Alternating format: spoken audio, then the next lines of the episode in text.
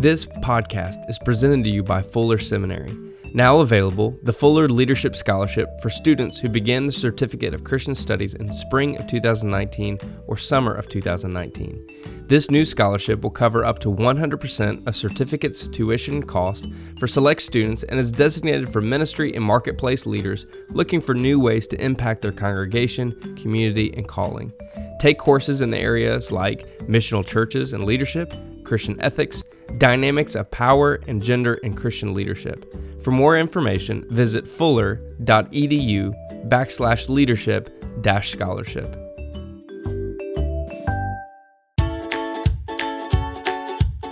This is the Cooperative Baptist Fellowship's Conversations. We are bringing you stories from across the fellowship through interviews with people doing groundbreaking work in renewing God's world ideas, stories, and innovation from ministers, authors, and practitioners from across the fellowship and beyond.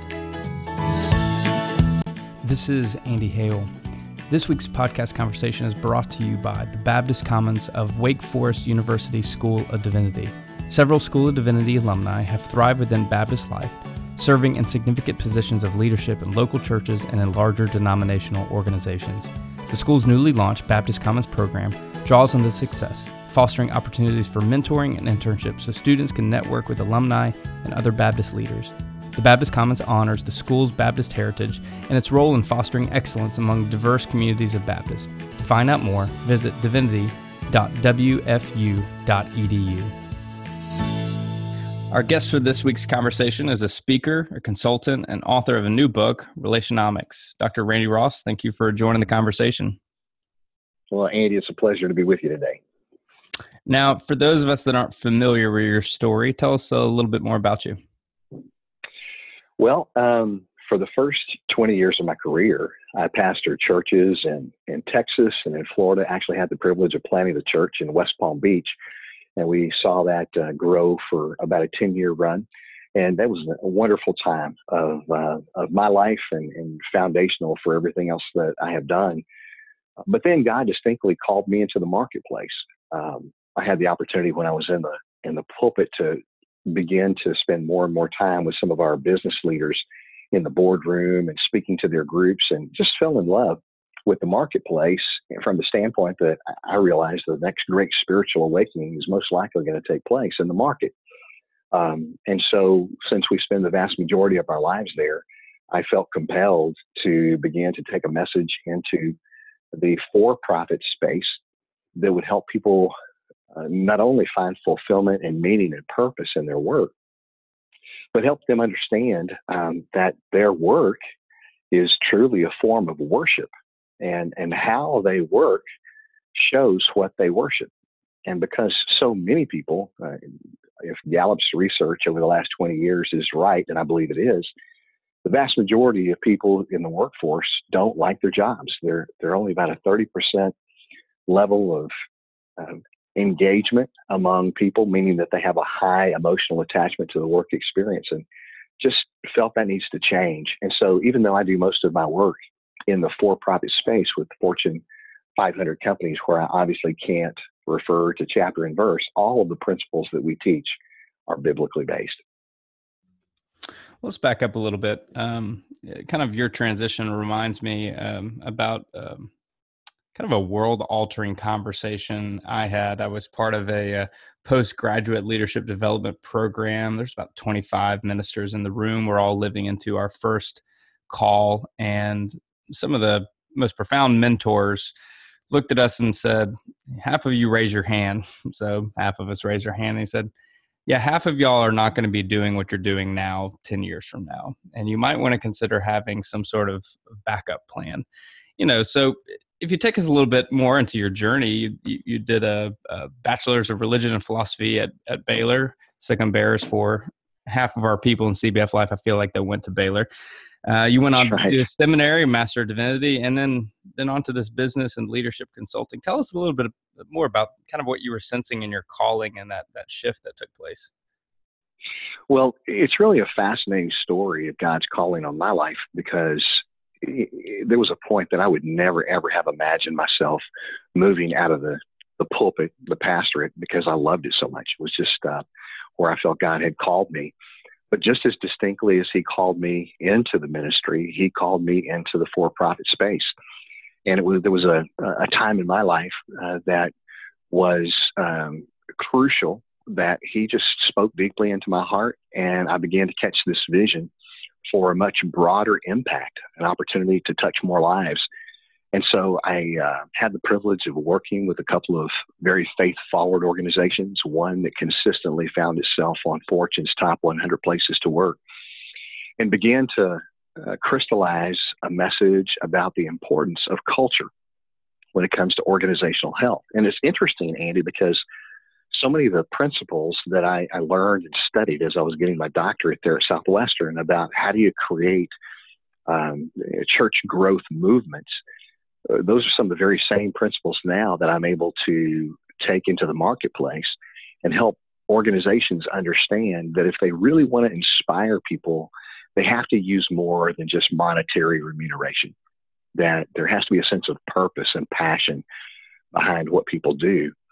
And so, in order for them to be able to bring their best self to the table, you have to tap into um, cause. You have to tap into the passion. You have to draw out a sense of purpose that you're not just doing business to, to make a dollar, but you're truly involved in business to improve the human condition, to touch people's lives in a deep way and leave a lasting impact. So, really, the call, I believe, in the workplace is to make a difference in people's lives. That's uh, internally within the organization, and, and obviously that has to be external outside the organization. But I know that many of your listeners are involved either in church life or or the not-for-profit space, and I would just suggest that when we talk about the whole concept of, of volunteerism and how do you how do you get people to uh, give of their discretionary time and resources that we have to be able to cast a compelling vision and help them understand the true difference that they're making in the lives of others. Now, in, in 2008, you founded Remarkable. It's a consulting and advisory firm specializing in team development and organizational health. Tell us a little bit more about the firm and its formation. Well, Remarkable, um, we hung our shingle out in 2008. Had the opportunity to to work with a, a couple of organizations that had great cultures and wanted to take those same concepts and principles and be able to to broadcast those on a, a larger level. And so we began to do a lot of work with senior level executives uh, in organizations that either had a strong commitment to culture or they realized that they needed to to drastically address and overhaul uh, their existing culture. One of the things that we we say is that wherever people gather, you're going to have a culture. And that culture is either going to be by design or it's going to be by default. And there are a lot of organizations that have uh, cultures by default. They never really give it much thought or reflection. They don't they don't think about how they can move it in a positive direction.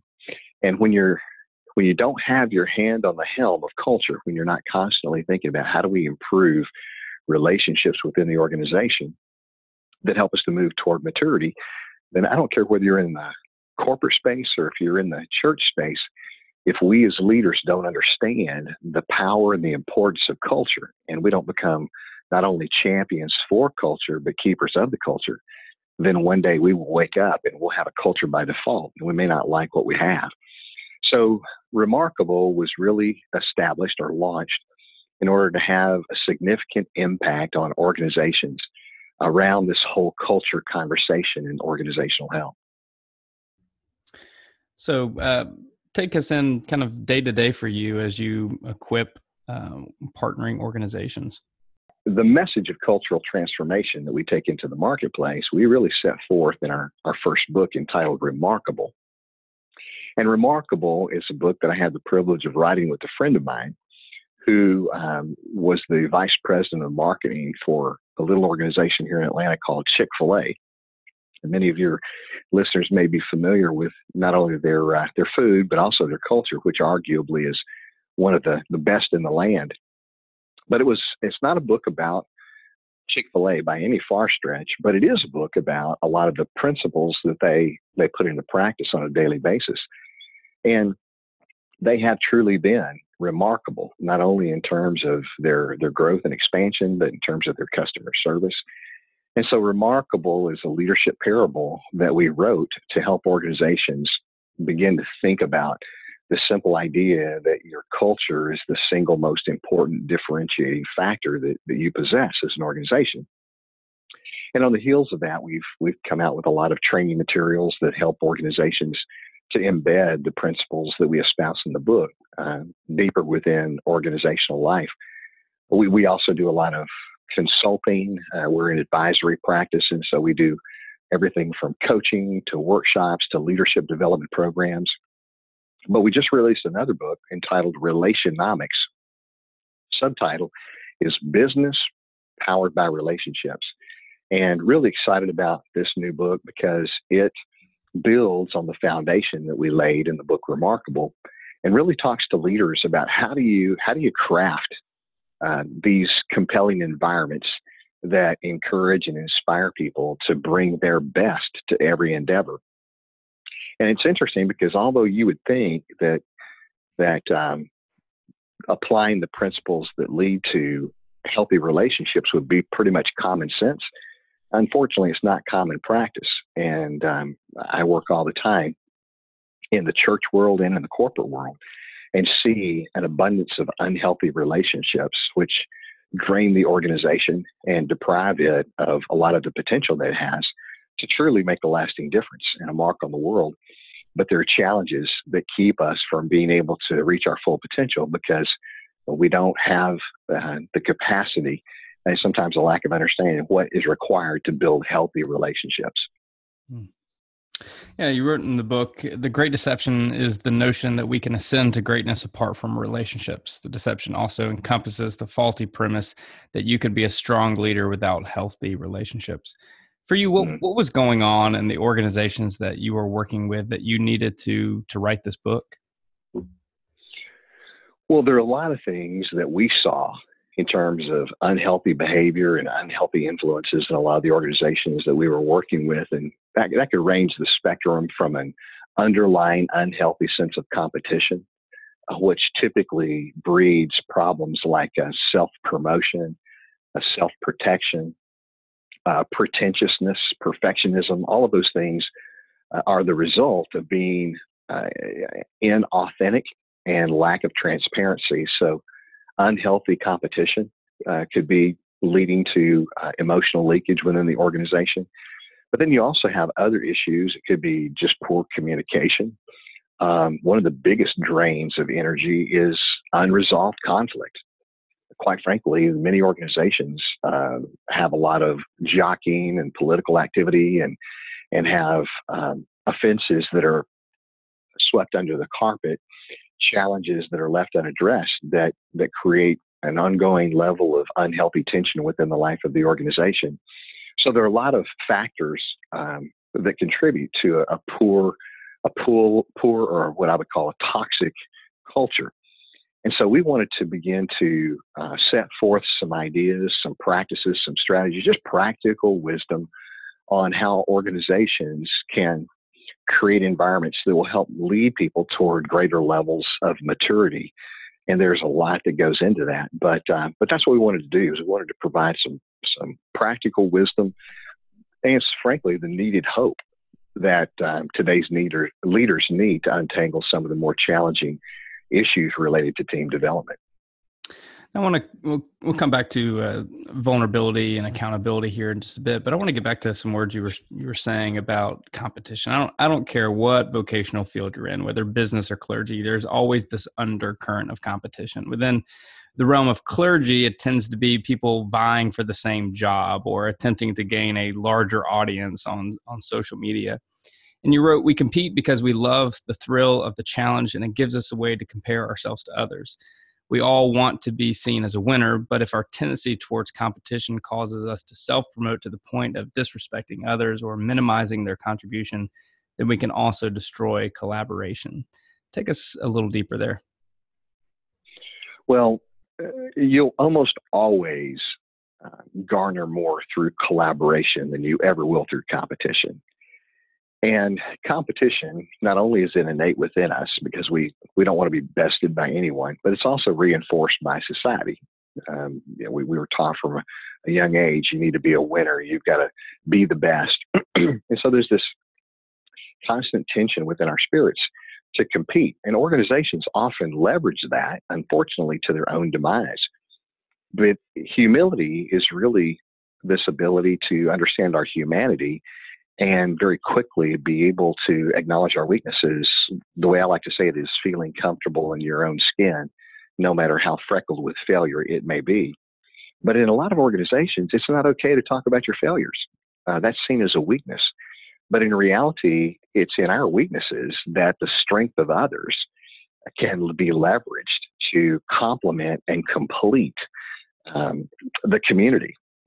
You know, we know that we were designed by God to live in community. The challenge is, it goes all the way back to a concept that we talk about in the book called Luciferianism this idea that you can attain self fulfillment, self enlightenment apart from community, which is the original lie that the serpent told Adam and Eve in the Garden of Eden. He said, You can become as knowledgeable as God uh, without being in a relationship with God if you just eat of the tree of the fruit of the knowledge of good and evil. And so, this Luciferian lie that is perpetuated is the idea that we can attain maturity apart from healthy, deep relationships. It's just, it's just quite frankly not possible. And so, um, competition often kills healthy relationships. And so we wanted to address that idea in the book and, and talk about how do we push away from or change our perspective on competition because in, in organizational life or or any other organization for that matter, uh, church or profit, the idea is that we always want to compete for the customer, for the client, for the other team members. We want to be a value creator to bring more to the table than we take away. Because when we do that, then we make a lasting positive wake in the world. This podcast is presented to you by the Center for Congregational Health. At the Center, we believe God has called and empowered congregations to change the world. For 25 years, center consultants, coaches, and educators have been supporting congregations, clergy, and lay leaders as they meet the ongoing challenges of congregational life, including training ministers to manage transition, helping congregations work through polarizing conflict, coaching clergy to discover and utilize their gifts for ministry, and assisting congregations in discerning God's call to future missions and ministry. Center consultants and coaches don't dispense expert advice.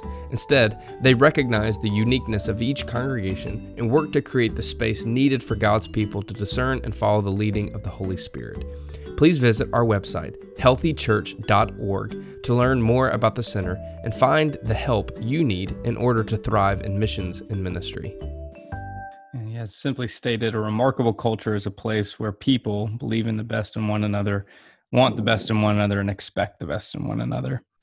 You know, you, yeah. you speak a good bit in the book about um, about maturity, and um, you know, I think I think one of the things that is so challenging for ministers, and often because we have to put up, or we feel like we have to put up a front um, to not expose ourselves or to make ourselves vulnerable.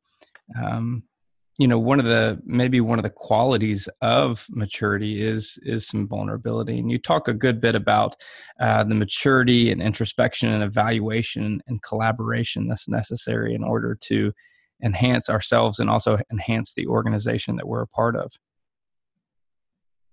Well we do talk a lot about that and a big part of humility is um, acknowledging the frailty of our humanity but more than that, it's this desire to move toward maturity. And in order to do that, we have to be open to receiving feedback from other people. Here's one of the interesting things, Andy, is that in my experience, it's very challenging for leaders, um, particularly to receive feedback.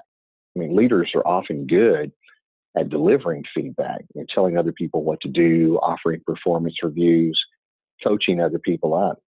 But when I ask leaders, how often do you ask those that you serve, in other words, those that you lead, how often do you ask them to evaluate your performance or give you feedback on how well you're doing in serving them. Uh, unfortunately, I get a lot of blank stares because most leaders have never thought about allowing their direct reports to give them feedback, or if it's a pastor, his team members giving him or her you know, feedback. And so it's the ability to not only uh, give strong feedback, but the ability to receive feedback and not only to receive it, but to aggressively seek feedback is, I think, one of the healthiest things that anybody can do to begin to see their own shortcomings, their blind spots, and move in a healthy way toward maturity. But we talk a lot in the book about uh, how do you respond when you receive feedback. We, we have what we call the growth spiral. When you receive feedback that's difficult to hear, you have one of two options. You can either get defensive and descend the growth spiral, to rationalization, stagnation, and ultimately desperation. Or you can embrace that feedback and move up the growth spiral toward maturity, which ultimately leads to inspiration because you've had the opportunity to absorb and analyze and gain information that leads to personal transformation. So I think I think this idea of being able to to receive feedback is is profound. What does that look like? What does it practically look like to open yourself up for for criticism, uh, for healthy feedback? Yeah. Well, here, here's a practical. Maybe this is the best way to to uh, get to it is to give a very practical suggestion on how you can you can garner feedback. Um, I, I, often use this with my wife, but you can use this with your children or a team member.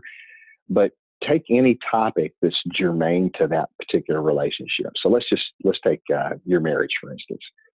And so topics that would be pertinent to my relationship with my wife, Luann, would be things like uh, uh, communication, uh, time together, finances, parenting, intimacy, uh, you know, emotional connection. All of those topics would be would be of interest. And what I would do is just sit down and choose one or two of those, and I would ask her and say, and have done this even recently, baby, how, how on a scale of one to 10, with one being abysmal and 10 being absolutely off the charts, out of this world, stellar, how am I doing in our relationship when it comes to my communication with you?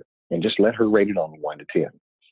And it's not really important how that person rates it. I would never engage in a debate about, you know, um, whether or not I feel like that score is appropriate because uh, it may be helpful to understand that most of the time uh, the women will rate any of those given areas maybe one or two points lower than we might. So let's just say I think our communication is an eight, but she gives it a six. That's not what's important. The follow up question really is where the, the gold lies. Because the follow up question is this okay, well, if you've rated my communication a six, in your mind's eye, what would it take to move that area of our relationship from a six to a 10. And now all of a sudden I have her telling me my action steps that I need to take to improve our relationship in that area. And so if I'll focus on doing those things that she feels like would improve our relationship, now what I've done is I've I've demonstrated not only a, a commitment to make it better, but the intentionality to execute on the suggestions that she's made, which is incredibly uh, endearing. And so then after a month or two or three, I circle back around and go, hey, you know, you had rated it a six previously. How am I doing now? How would you rate it now?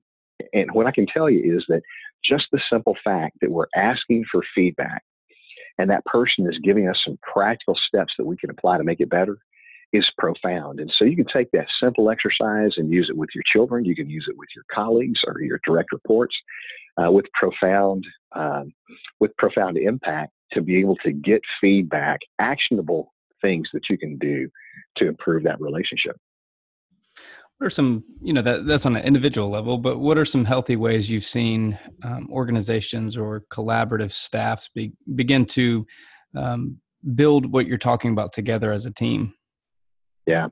Well, so as a team, you know, it's interesting to me in the marketplace, we do what we call 360 degree evaluations which is just simply a way that you garner feedback from people around you, above you, below you, and they give you feedback on your blind spots. I think that's fine. It's good, but it's interesting because we have institutionalized what should be a natural relational occurrence. Because I think that what we need to do within organizational life is to create this open, trusting atmosphere that creates open loops of continuous feedback. Because when we have open loops of feedback in every relationship, meaning that at any given point in time, I can come and sit down with you and we could talk about anything that's important. When you have those open loops of feedback, then your organization becomes self coaching and self correcting. We talk a lot in the book about you know, different levels of coaching conversations. And that ranges from complimentary to curious coaching conversations to concerned all the way to corrective. And sometimes, you know, sometimes those conversations need to move into what we call raw conversations. RAW, R A W, which is an acronym, but raw conversations are the more difficult conversations to have because it's it's offering that feedback that's that's hard to hear and it's hard to deliver. But here's the thing, Andy, if we can begin to have ongoing coaching conversations when small things are awry, when relationships begin to slide sideways or there's there's you know minor conflict if we can correct it in its earliest stages or, or to you know intercept the entropy early and have those open loops of feedback then we can prevent a lot of the drama and a lot of the more damaging conflict that often we see uh, in circles uh, of in organizational life. And so this idea of openness to feedback and continual coaching that's that's the the key. The challenge becomes if people aren't open to that you made a reference to our definition of a remarkable culture a little earlier. It's a place where people believe the best in one another. Therefore they want the best for one another and they expect the best from one another. The first element talks to trust believing the best in one another. The second part speaks to compassion and connection. We have to be deeply connected. People need to know that we have their best interest at heart. And then and only then can we expect the best from people, meaning accountability, making sure that everyone is acting responsibly within organizational life. Here, here's the problem oftentimes, top tier leaders um, aren't open to that kind of feedback. Um, it's challenging to them. They're threatened by it. There's insecurity in the ranks. It's interesting because one of the one of the biggest concerns that many leaders have is this deep, nagging, underlying question that haunts them. And it goes something like this though they may never articulate it, it's buried deep within their soul. And it's this idea of how soon will it be until they discover that I'm not all I purport to be. And, and some leaders just fear this idea of exposure, when in reality, authenticity sets you free to be who you really are, who God designed you to be uh, with your warts, your freckles, and all. Well, I'm sure for you, um, accountability within the organizations that you uh, consult with has has changed over the last couple of years. Um, now that the culture is seems to be more open to to racism and sexism and sexual harassment and ageism, how has the language of accountability taken on new forms or how is it nuanced for you as you work with organizations well again i think it's really critical that accountability be um, moved in every direction in organizational life. Sometimes when we think about accountability it's top down uh, but the old command and control strategies of the past motivation by fear um, you know conformity by force i think a lot of those are falling by the wayside because people are beginning to understand that people don't want to work for you they want to work with you and so i think that those leaders who truly do understand servant leadership and serve from a place of how can i how can i serve to remove the obstacles that may prevent you from being able to achieve your best self and and to see the the results and the success that you desire. I think leaders who serve with a spirit of humility and are open to that feedback and they demonstrate that they're willing to be held accountable, um, that's what really begins to engender trust among fellowship. Um, I, we often say that, that people ask three questions when they're determining within their own spirit whether or not they're going to follow you. And the first question is, can I trust this person? Uh, trust again is a combination of six different factors, I believe. But if someone is trustworthy, it means that they're going to be consistent. Uh, they're not going to panic when things go go bad. They're going to be the same. They're going to assume responsibility. They're not going to throw people under the bus. They're going to act with integrity. They're going to do the right thing, even when it's difficult. So the first question people ask is, Can I trust this person? The second question they ask is, Do I respect this person? Uh, does this person have the, the knowledge, the skill, the competency to deliver on their promises? And so that's the second question they want to know is this person dependable? And, then the third question I think is, is really profound is does this person have my best interest at heart? And when people know that a leader truly has their best interest at heart, they want to see them grow. They want to see them develop. They understand their challenges. They they know what they aspire to. Those then those leaders are the ones that garner fellowship the best. There's a powerful quote that comes from the book. When everyone is held accountable, details are thoroughly covered and deadlines are met because actions are coordinated. Gaps are closed, information flows, flows freely, and collaboration is encouraged to the maximum talent of the team. Accountability breeds awareness, and awareness creates synergy because each person knows what others are doing and is able to leverage the strength effectively. That's right. What was the what's the most challenging portion of this book to implement into action? Hmm. Well, I think probably one of the more uh, penetrating uh, chapters is chapter seven. It's entitled Face Value. And uh, I make a statement. It's a pretty strong statement in there as I tell the story about an executive that I worked with. And it's a statement that I made to him. And I said, I can tell the quality of a leader by the expression on the face of their spouse. Um, I really believe that God has given us our, our, our spouse, our counterpart, to be a reflection to us of those areas of our own lives that we need to, to look at and focus on more. They know us better than anybody else. They walk with us most closely. They, they know our strengths. They have to endure our weaknesses. And, and I think that our, our spouses truly are billboards. They're, they're mirrors back to us of those things that we need to work on and begin to, to crystallize and ask God to continue to conform into the image of his son. But I talk about a leader who was on the verge of divorce. And he, um, as we were, uh, as I was coaching him, I, I simply made the statement that his wife um, was his greatest business coach that he could possibly have. And he didn't understand that because she was not involved in the business whatsoever. And uh, he challenged me, he pushed back, and I said, No, she, she knows the business because she knows you. And uh, long story short, he was, to his credit, was very uh, open and desperately wanted to, to save a relationship that was on the verge of a divorce. And we spent as much time working on personal issues in his own life as we did in, in talking about team dynamics and cultivating the team. But what was remarkable was the lessons that he learned and he applied at home. Those very same lessons he was able to take and use with his team in the marketplace with profound impact. And so I think that this whole idea that that relational development flows through every area of our life. And these principles are transcendent, that they're not just for the marketplace, they're not just for church life, but they can be used to enhance our personal lives as well. What's your greatest hope for the book? You know, my greatest hope for the book, Andy, is that, that when people read it, they would receive encouragement. Um, I think that uh, we talk about this self help conundrum, as we mentioned a little bit earlier we don't lack for for self-help material in the marketplace. You go to any bookstore and it's probably the largest section that you're going to encounter. The challenge is we just don't know where to start.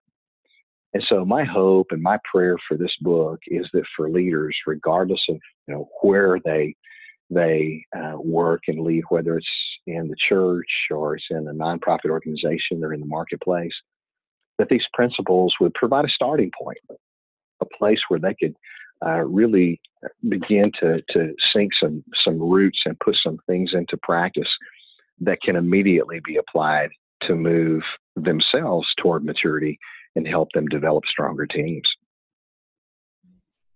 So the book just came out, which meant you probably finished work on this a long time ago. So what's next for you?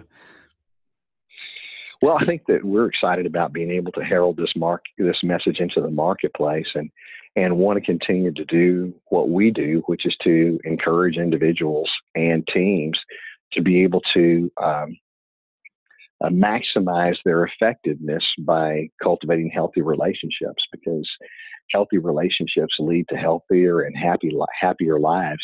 And so if we can continue to to push that message out into the marketplace with all of its practical implications, then we're we're happy to do that. For those that want to stay connected with Randy, you can follow him on Twitter, Dr. Randy Ross. You can also find his website, drrandyross.com.